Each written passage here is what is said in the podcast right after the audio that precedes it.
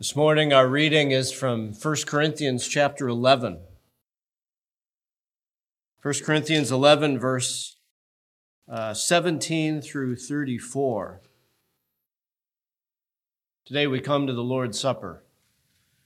And as our dear brother said, that it's not a common meal. And so we come with the Word of God to prepare us to commune with Christ. That's what we're doing as we partake of the supper. We do not see our Savior with our physical eyes, but the eyes of our heart.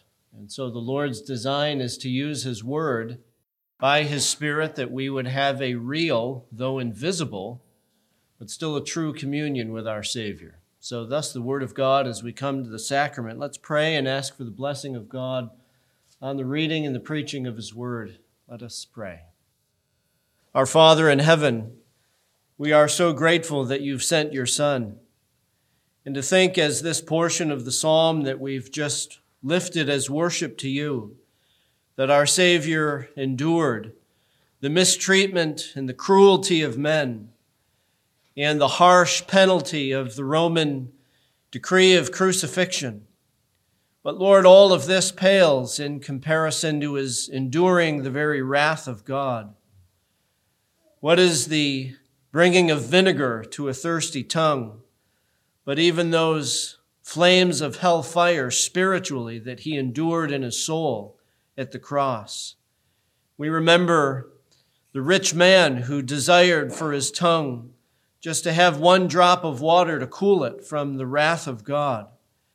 And yet to think that our Savior has endured the fullness of our punishment at the cross and was under the power of death for three days, that we would have a full and complete salvation on account of his resurrection. And so, Father, we ask that our hearts would be inclined to worship in his name and to commune with him for your glory. And so grant your word to be of great help to us as we prepare ourselves to meet with Christ throughout our worship, but especially at the table. Give grace upon grace to us. And we ask all of this in Christ's name and for his sake. Amen. Well, 1 Corinthians 11, the Apostle Paul, as in the earlier chapter, part of the chapter, been dealing with matters of headship and responsibilities between men and women, the consideration of a man's place and a woman's place, and the way that the Corinthian church was erring on this. And we come to verse 17 where he now comes to instruct about the Lord's Supper. But in giving this instruction, I do not praise you because you come together not for the better, but for the worse. For in the first place, when you come together as a church, I hear that divisions exist among you, and in part I believe it. For there must also be factions among you, in order that those who are approved may have become evident among you. Therefore, when you meet together, it is not to eat the Lord's Supper. For in your eating, each one takes his own supper first, and one is hungry and another is drunk. What? Do you not have houses in which to eat and drink? Or do you despise the church of God and shame those who have nothing? What shall I say to you? Shall I praise you? In this I will not praise you. For I received from the Lord that which I also delivered to you, that the Lord Jesus, in the night in which he was betrayed, took bread, and when he had given thanks, he broke it, and said, This is my body, which is for you. Do this in remembrance of me. In the same way, he took the cup also after supper, saying, This cup is the new covenant in my blood. Do this as often as you drink it in remembrance of me. For as often as you eat this bread and drink the cup, you proclaim the Lord's death until he comes. Therefore, whoever eats the bread or drinks the cup of the Lord in an unworthy manner shall be guilty of the body and the blood of the Lord.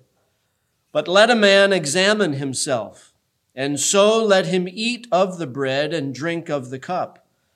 For he who eats and drinks, eats and drinks judgment to himself, if he does not judge the body rightly. For this reason, many among you are weak and sick, and a number sleep. But if we judged ourselves rightly, we should not be judged. But when we are judged, we are disciplined by the Lord in order that we may not be condemned along with the world. So then, my brethren, when you come together to eat, wait for one another. If anyone is hungry, let him eat at home, so that you may not come together for judgment. And the remaining matters I shall arrange when I come. And thus, the reading of God's word to us today. May He give His blessing as we consider it together. It's always best to know what you're doing as well as how to do it right and how to do it well. Take any school topic. Your grade is affected by whether you understand the subject and can apply it accordingly.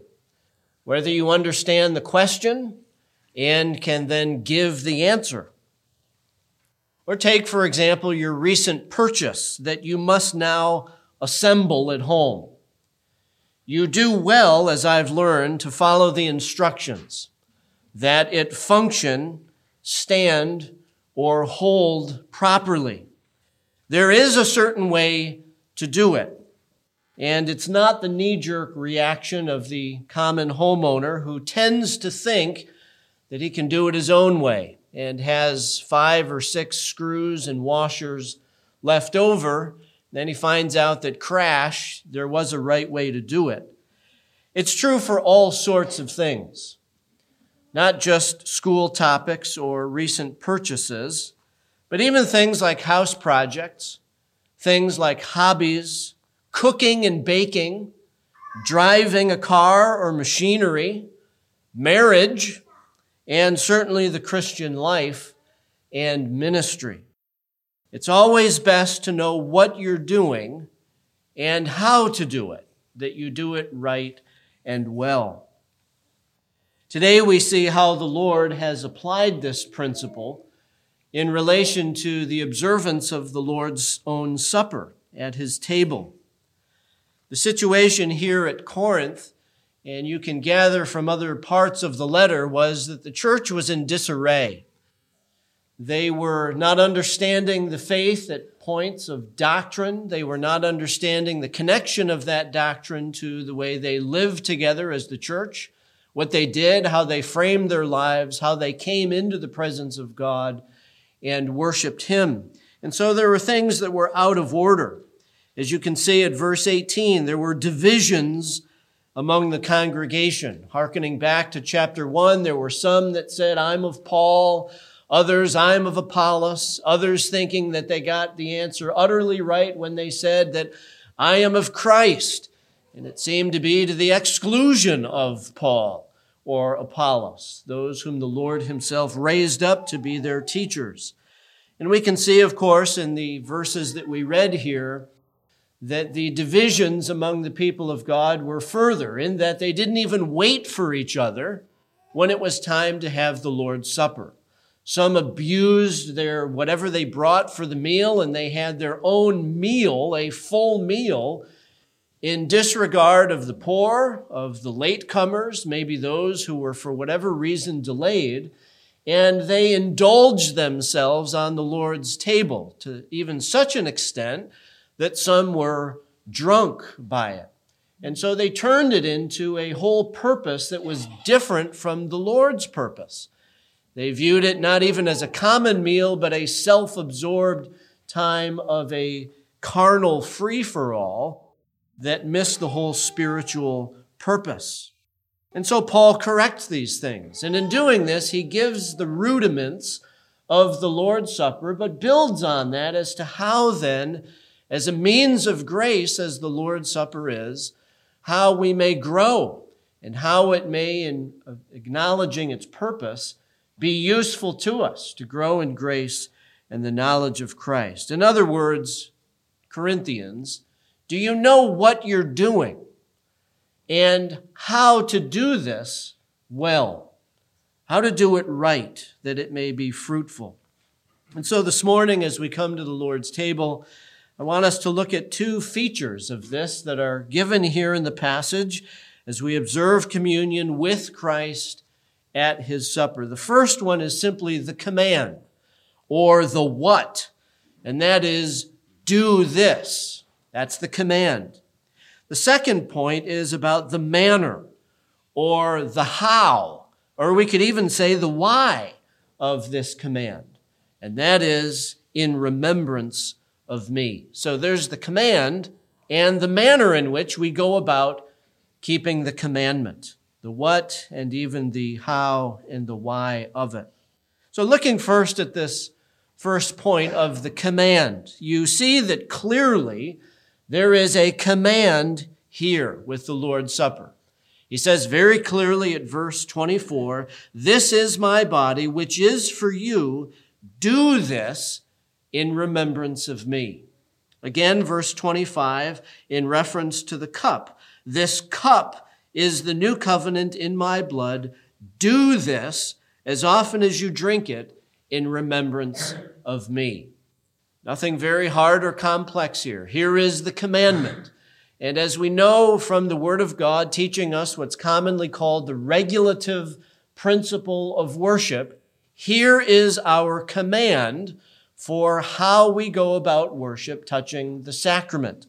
The regulative principle is very simply that whatever God commands for worship is what is to be done.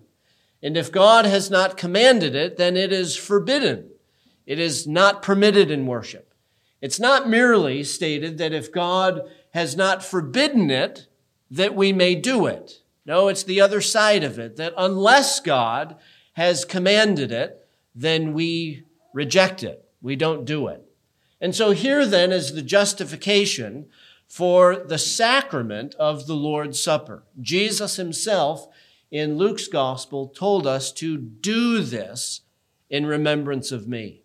The apostle Paul is here taking that word of the Lord, this commandment, and he's reiterating and delivering this to the church. So there is here a command according to the regulative principle for worship.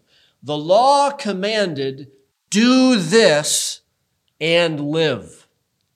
Touching the law. The gospel calls us to believe this and live, to literally believe Christ and you will live. So there's a distinction between the idea of do this in relation to the law and do this in relation to the gospel. Because a believer lives then in Christ by believing Christ, having his legal obedience before God and his merciful forgiveness from God, he then keeps this command touching the Lord's Supper to do this in remembrance of him.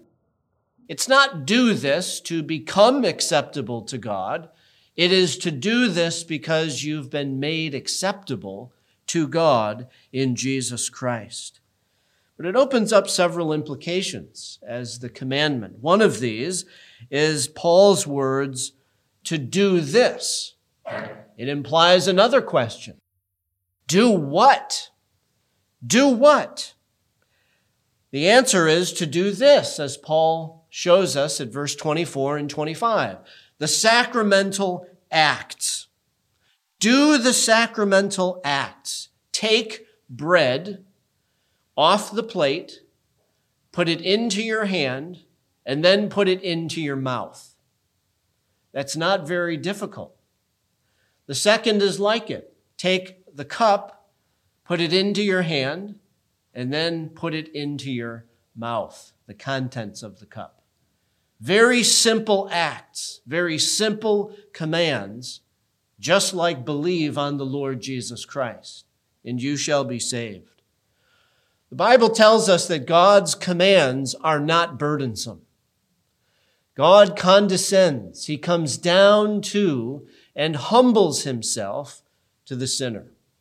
He's not chosen the noble.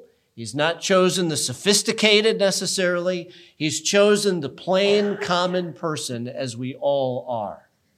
And if we are to be helped by our Savior, his commands are very simple Take, eat.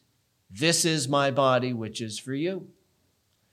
The cup, drink of it, all of you, in remembrance of me. And so these commands are not very difficult. We are to do this outwardly.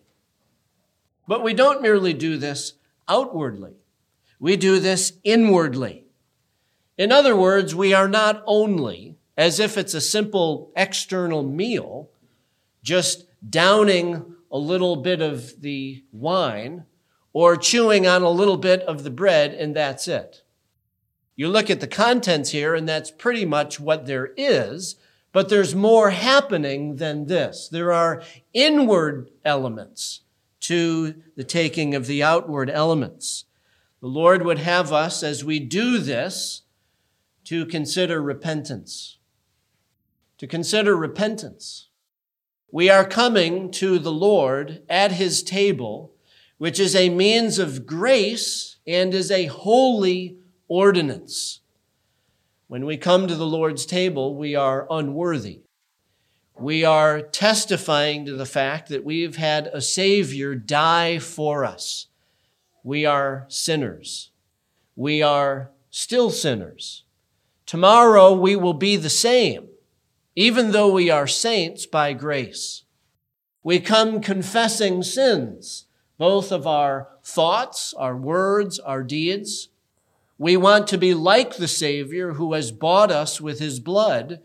And so there is this matter of repentance that we come and we recognize we are not worthy to be here. And that if God removed his mercy from all of this and dealt with us on the strict principle of justice, we would not be allowed. And if we came, God must immediately judge us. And so we have to consider this notion of repentance, of turning from our sins, loathing sin that remains with us, being touched with a feeling sense of what our Savior endured for us at the cross, that as unworthy sinners, by grace alone, are we acceptable to Him at His table. And so, as you come to the Lord's table, outwardly eating and drinking, there should be an inward point of repenting from sin, turning from sin, bemoaning besetting sins, praying that God would give you strength to fight against sin, to mortify your members that are upon the earth. So there's repentance. And at the same time, there's the other side of that, which is faith. As repentance deals with turning from sin, faith is about turning to Christ. And so, as much as you may be bothered or entangled or sensing need of mercy from God for your sins, you take, as the Puritans would say, 10 looks at sin and then 20 more at Christ. You believe on Him. And you see that despite all the sin that weighs you down and would otherwise be your judgment, you see a Savior here with outstretched arms, figuratively, to receive you as you come. And so you don't reduce it to just outward means of taking and drinking, eating and drinking. But there's faith and repentance on the very person of Jesus Christ in light of the real need of sin. And repenting of sin and believing on Christ, there's love in your heart. Do you not have that as you come to the Lord's table today? To think that God loved us we were utterly unlovable to God in our sins. And yet, because of his decree, because of his election, because of his love from eternity that he was pleased to set on us, we not only are brought to understand our spiritual need and to look to Christ, but to have his everlasting mercy. Never will we be unforgiven. Never will God hold our sins against us. Anyone who hears and believes that message comes to God today with love. Love that you've been loved. People hate us. Neighbors are indifferent to us. The closest relatives we have will fail us. Christ has done, never will do any of these things. We have the Lord's everlasting love. Having this, we come to the table and to Christ with love. Love in our hearts. We come with hope. He says even here at verse 26 that as often as you eat this bread and drink the cup, you proclaim the Lord's death until he comes. There's hope. And this is given as a meal, as we have each day at our homes. The Lord's given this for us to look forward to. The marriage supper of the Lamb. We eat and drink in hope.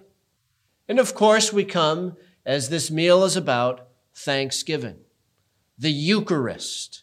This is a meal of thanksgiving. It's a thank offering to the Lord that though the sacrifice was made, the blood was shed for us, we now come with our free will thank offering of gratitude to God. And so we come to the Lord's table with inward as well as outward means. What would we think of this idea of a half baked cake? Would we be accepting and delighting in the fact that our cake was half baked? Or how about the half done house repair that either we do or a contractor does? What would we think of driving a car with two of the tires flat? This notion of the half done is not acceptable to us. And so, why would we come then? Why would we think we can come to the Lord's table merely outward in the celebration of the sacrament? No, we must come with inward things as well as outward. We do this inwardly and outwardly. Another implication is that when we do this in remembrance of Christ, we only follow, we only do what he first did. The Lord instituted this sacrament. The Lord appointed it. The Lord initiated it. The Lord has done everything already that is signified here with the elements. This is a simple meal to humble us that when we come to the Lord's table, we're not really bringing anything to it. We're not creating this. We're not bringing our own wisdom about how well prepared this meal is on our account. No, the Lord has initiated this. The Lord's instituted it. The Lord has appointed it. We merely come and receive. We receive. It's been prepared for us. There is communion with Christ. He is the active, and we are the more passive. This is communion, where He gives and we receive. There is His part and there is our response. His this comes before our do. Do this. He has already done what this signifies in his death at the cross. And so when we come, we come celebrating what has been done for us. It's like a father, maybe with uh, showing how to cut the lawn or fixing something. It's like a mother maybe baking or sewing and showing how to do this. An example is given so that now you do. And that's what the Lord has done. He's established everything for our salvation. He has accomplished all of it. And he now applying it says, receive, give thanks. He's not saying you achieve, you accomplish. He's saying, You receive and do this in remembrance of me. We're only here doing what Christ has already provided for us in full. Another implication is that who does this but members of the Church of Jesus Christ? Who does this but those who have believed on the Lord Jesus Christ. They are the ones having truly come to Jesus Christ as sinners needing to be removed from the judgment of God and forgiven of their sins. These are the ones who, as Jesus said in John chapter 6, take the bread of life. They believe on him for salvation. This is not a meal for unbelievers. This is not a meal for those who are not members, professing members of the Church of Jesus Christ. This is for those who have, as the Puritans would say, closed with Christ. There are those that by profession have showed that with entrance into the church of Christ by baptism. And so these are for members, these are for believers. You remember that in John 6, the Pharisees and the Jews would have nothing to do with this. They said this man would give us his flesh to eat. They took offense at the cross. Who does not take offense at the cross but sinners who need to be saved? And so those that partake of the sacrament are believers. And this is why we don't even have our young children partake of the sacrament. We don't see the evidence, perhaps, of faith in their lives. And even should they believe on the Lord Jesus Christ in their profession, there's an insurance in what Paul is saying that they fulfill the requirements of this to examine themselves. Now, they may believe on Jesus Christ, but Paul says that this is a meal for those that can examine themselves. Those that can see their sin, take responsibility for their sin. These are the, those who have discernment in spiritual things. Those who, if they were put to men and say, which one would be the better pastor? They would be able to say, well, this man understands the Bible. This man preaches the word of God. This man loves Jesus Christ. This is a man that I would want to lead me as my pastor or my elder. There's discernment. They need to discern the things about Jesus Christ. They need to be able to sift and weigh what they hear from the pulpit so that since that prepares them for this, they'll be able to commune with Christ.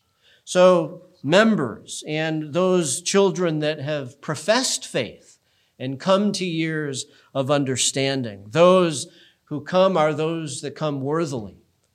They don't come to this meal with indifference. They don't come with, oh, it's just another Christian act. It's the right thing to do. Everyone else is doing it. No, they come worthily. They don't come flippantly, without preparation, without care for their own soul. They come expectantly. They judge the body rightly. They don't merely say the bread symbolizes his body and the cup symbolizes his blood. No, they don't merely get the sacramental body right. They get the body of Christ right, that he is not in with or under the elements. He doesn't get turned into the elements, but indeed his body is in heaven. And that same body rules from heaven, and he in that same body will return one day. And they understand even the body of Christ in terms of the visible church, such that they care for each other. They wait for each other, as Paul here says. They're not insensitive and, well, who cares? They're not here yet. I'm going to go ahead and pig out on the elements of the Lord's Supper. No, they have regard for the body of Christ, the visible church. And so this sacrament is for these people as we do this in remembrance of him. Do not refrain from this sacrament if you are a believer. Jesus calls you to do this. And there are many people that perhaps are genuine Christians and they won't come to the table, they'll not partake because of a particular sin that is a real sin that they're fighting against and that they want to be forgiven, but they think that they need to get it all right and perfect and in order so that when they come, they are free from sin. Well, I have news for you. You may never then come to the table. In fact, on that standard, you probably will never come to the table. Because this meal is for those who hunger and thirst for righteousness. It's for those who need grace in terms of remaining sin. It's for those who want the assurance that the Lord's love and forgiveness is real, even there where you've got this sin that you want to be forgiven and you want to have victory over more and more in your life. I'd say to you, remember that the Lord says, Do this in remembrance of me. He does not say refrain from this. If that's you, if you're indifferent, well, then maybe you ought to refrain. But if you have a heart of sincerity, genuine repentance and faith, then come repenting that sin that's bothering you and in a holy reason upsetting you. And come and confess it to God, be forgiven, and be assured the Lord's promise is true in the gospel. There are too many people that refrain as Christians. I don't see many of them here at all, thankfully. But if you ever are of this sort, you should remember the Lord's words to do this in remembrance of me. To do this without remembrance of me is sort of like a, a picture frame on a table or on a shelf with no one's picture in it. If you do this without remembering Christ, there's an emptiness to it. To do this without remembrance of me, we could say, is like a tombstone in a cemetery with nobody's name on it. If you do this without remembering Christ, that's emptiness, it's folly. But if you do this in remembrance of Christ, you remember Him, and the supper is greatly meaningful for you, even if you're tempted to refrain unnecessarily. Another one is simply that the, for the original disciples, imagine how this would have gone for them with the Lord in heaven. And they do this in remembrance of him. What memories the disciples would have had in the early church, those that saw and knew the Lord. What memories, what pictures in their minds. Maybe the inflection, eh, those in the upper room when they heard him say, Do this in remembrance of me. What events, what actions that he did, what gestures, the whole presence that he had when they did this, they would remember him. It would have some reality to it. It wouldn't be just an empty thing. Their minds would go back to what they saw and heard. And even the stories of the next generation from those who knew the apostles and what they would have conveyed. Whenever they did this, there would be something of the very presence of Christ, though he was not there physically. And so when we do this in remembrance of Him, these are things that we have to remember as we do this. We need to know what we are doing in our doing what we do. But this leads us to that second point about the manner in which we do it, or the how, or we could even say the why. And it's do this in remembrance of me. What is a memorial? A memorial is a solemn recognition of a person or an event at a deep, important, even emotional level. That's a memorial. That's why we're remembering it. It's not something that we're inclined to forget. It's not something small and insignificant. No, it's something valuable. And so we do memorials in recognition of the people. Memorial Day is about soldiers that have fallen in battle in defense for the country and our liberties. 9-11 is a memorial because of the significance of the weight and the importance of that day. These are memorials. The Bible has memorials. One of those were, say, the memorial stones that are perhaps still there in the Jordan River to mark a significant happening in the purpose of God. The Lord's Supper is a memorial meal. It's to be done in remembrance of Him. It's designed to commemorate, to memorialize the death of the Son of God for sinners. For us, it's weighty, it's solemn. That is the central focus of all the acts that we do in our taking, in our eating, in our drinking the cup. It's Christ. It's the significant, the all significant event of his death at the cross. It's the very person and the very activity under which he secured our everlasting salvation. Never happened before, never needs to happen again. We memorialize. Christ has memorialized that event. It was for this that Christ was conceived by the Holy Spirit. This is why he was born. This is the whole point of his living and keeping the law was to die.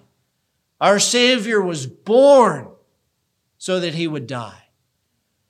We don't come to the Lord's table, focal point of which, what's written on the tombstone and the picture within the frame, is that Jesus died for us. We do this in memorial, in remembrance of him. You remember that the Old Testament, the Passover, was a memorial meal, Exodus 12. Now this day will be a memorial to you, and you shall celebrate it as a feast to the Lord. Throughout your generations, you are to celebrate it as a permanent ordinance. Again, verse 3 of chapter 13. Remember this day when you went out of Egypt. Verse 10. Therefore you shall keep this ordinance at its appointed time from year to year. And since Christ, our Passover, has been sacrificed, we likewise, but with greater light and fulfillment, remember our redemption in our Redeemer. We remember Christ. He's fulfilled all of it. His memorial meal is done and celebrated as that permanent ordinance, that which is appointed for us throughout our generations. Christ has redeemed us by his blood. That's what the blood of the Passover was pointing to. See it there spattered or smudged on the doorposts of the house. See the angel of God seeing that and passing over it and saying, There are believers. And the death is applied to them through the blood. And God has forgiven them and will not hold their sins against them. We've been saved from the avenging wrath of a holy God by the blood of Jesus Christ. Shall we not memorialize this? We think much of, say, maybe the Lincoln Memorial or some other memorial. What do we think of the Lord's Supper? All the banquets in commemoration of someone else. And yet, here is the Lord's Supper, the Lord's memorial meal. We've been saved by the blood of our Lord Jesus Christ. We have escaped death. God has set us free from death and the slavery of our sins. He's leading us to a promised land of light and life. The birthday is well remembered in our culture. We celebrate birthdays. Does it seem odd to celebrate a death day? That's what we're doing with Christ. He's turned the tide such that beginning with his death, all deaths for those who believe in him are days to memorialize. That's what he's begun in his own death. If you have ears to hear it, Ecclesiastes 7 the day of one's death is better than the day of his birth. Try that on in the world. Doesn't work. For those who believe, the death day is better than the birthday. The birthday only leads you into the woes and the miseries of this life. The death day, for those who believe, is the day where you walk into the lands of life. We want to memorialize. And Jesus instituted it so that we would memorialize his death. It's a great ground of hope and looking to the future with a smile on our face. You who mourn and you grieve and you remember the death of loved ones that have departed. Do we not have such things as the memorial service? We have a memorial meal. Maybe we give a donation in memory of. Why do we do these things? It's because we love the person. It's because we miss the person. That person was significant to us in all he or she said and did and lived before us. We know that on an earthly common level. Do we know it and will we enter into it in the spiritual level with the Lord's Supper? Our heart and our affections are connected to the person that we memorialize. And so we come this day and we do this in memory of the Lord Jesus Christ. Do this in memory of me. But Lord, I have sins. Yes, therefore do this in remembrance of me. Lord, I may have a poor week of sinning, even more than I did this week. I know. And thus you do this in remembrance of me. Lord, what if I die this week? You do this in remembrance of me. That death leads to resurrection for the people of God. This is a vital part of our life. Our hope and our looking to the future is bound up with the promises of the gospel signified to us in the Lord's Supper. Does a spouse desire just the outward doing without the inward? Is that how it is best to work in marriage? Just say the word. Don't give the hug. Don't do the gesture. Don't have the smile on the face. Just say, I love you. Don't you want to know the reality, the inward things of that? That's the way it ought to be with Christ and His church. It's not merely words, it's not just actions. It's the beating of the heart. It's the kindling of the affections, those religious affections, Jonathan Edwards often said. Has the Lord made for your heart to pant after Him as you come to the Lord's table to do this in remembrance of Him? You probably have photos around your house. On the shelf, the table, in your scrapbooks. Here's a photo that's on display today. And when you look at those photos at home, you'll remember. Oh, yes, that was when we went on vacation. What was the place? Yes, remember this happened?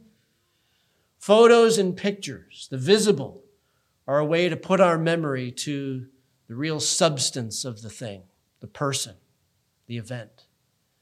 Here you have the Lord's Supper. You have bread and the cup, but you have Christ. And when you come this day to the table, you will do this. But will you do this in remembrance of Christ?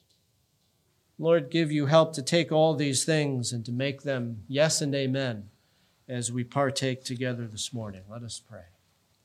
Our Father in heaven, we are gripped by the Word of God to think that our Savior endured death for us. He came and gave his life as a ransom for our sins. That in the shedding of his blood, there's a ground of acceptance, there's forgiveness, there's reconciliation with the holy God, who outside of Christ would only judge us for our every sin to the fullest extent.